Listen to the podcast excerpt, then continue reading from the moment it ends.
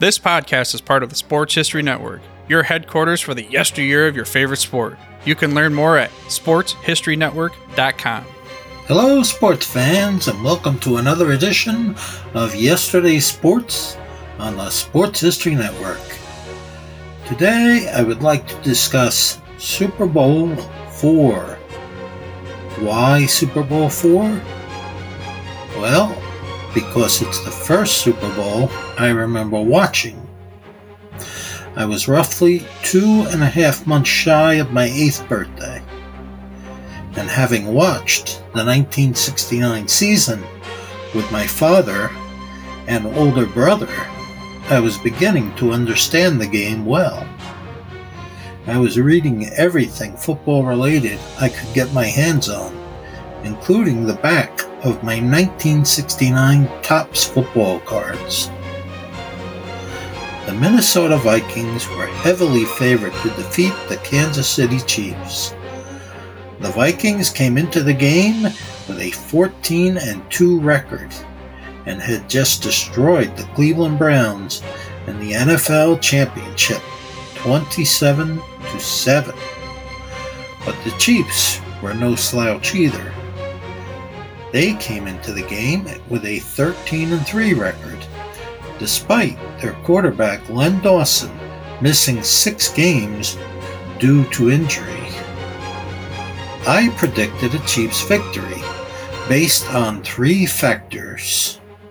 Number one, they had an innovative coach in Hank Stram. Number two, they outsized the Vikings who had only two players weighing over 260 pounds and no players weighing over 270 pounds. The Chiefs had three players weighing over 260 pounds and four weighing between 270 and 285. Number three, the Chiefs had better and more athletic players especially on the defensive side of the ball. Defensive tackles Buck Buchanan and Curly Culp. Outside linebacker Bobby Bell. Middle linebacker Willie Lanier. Safety Johnny Robinson and cornerback Emmett Thomas. They had Len Dawson at quarterback and Jan Stenerud, the best place kicker in football. All of the players mentioned above made it to the Hall of Fame.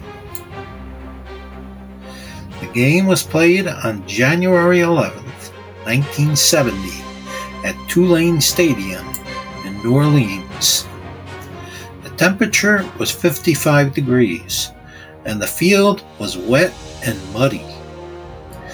During the pregame festivities, a hot air balloon crashed into the stands thankfully there were no injuries.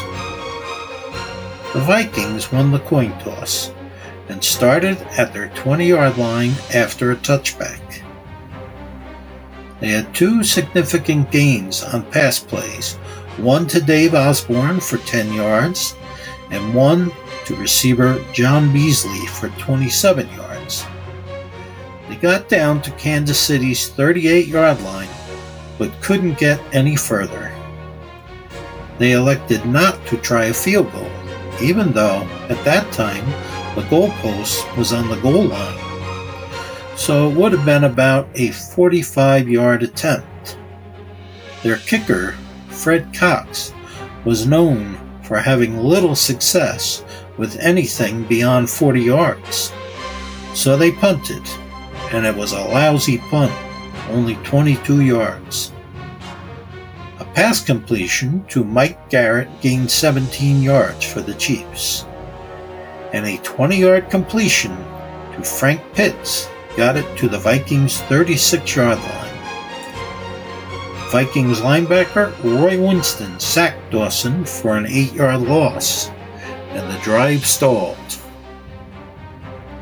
Unlike the Vikings, the Chiefs had a kicker in Jan Stenerud who could kick the long ones. Kansas City took a 3 0 lead.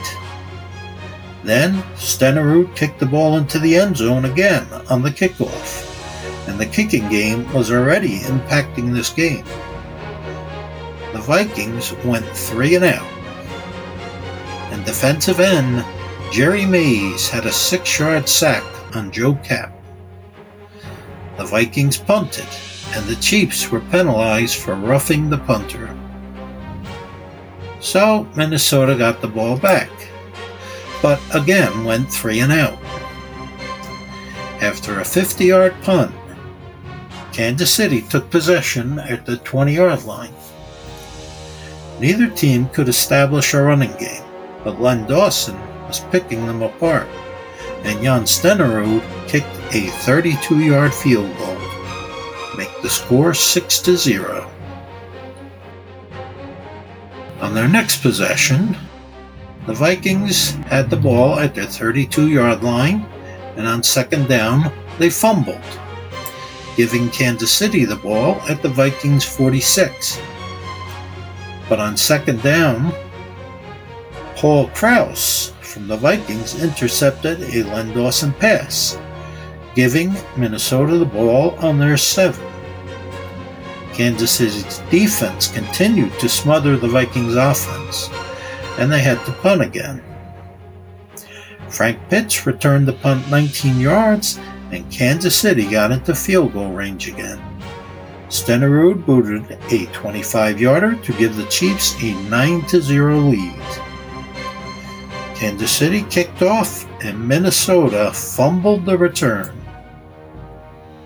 The Chiefs took possession on the 19 yard line after a Jim Marshall sack of Len Dawson. Kansas City gained 23 yards on the next two plays. The following two plays gained nothing, and Kansas City was faced with a third and five from the five yard line. Coach Hank Stram called the famous 42 toss power trap. Mike Garrett went in for the touchdown, and the Chiefs took a commanding 16 0 lead. The Vikings took over on their 32, and Joe Kapp connected with John Henderson for a 27 yard gain.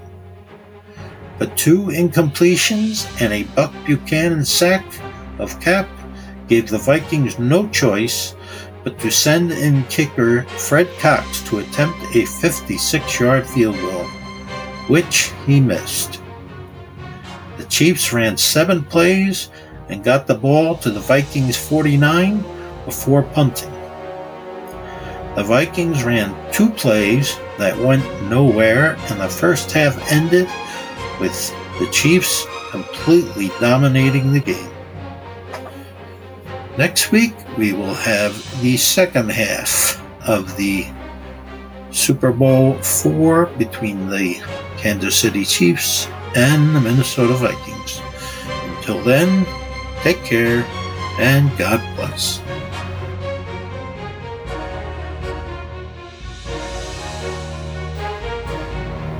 This podcast is part of the Sports History Network, your headquarters for the yesteryear of your favorite sport. You can learn more at sportshistorynetwork.com.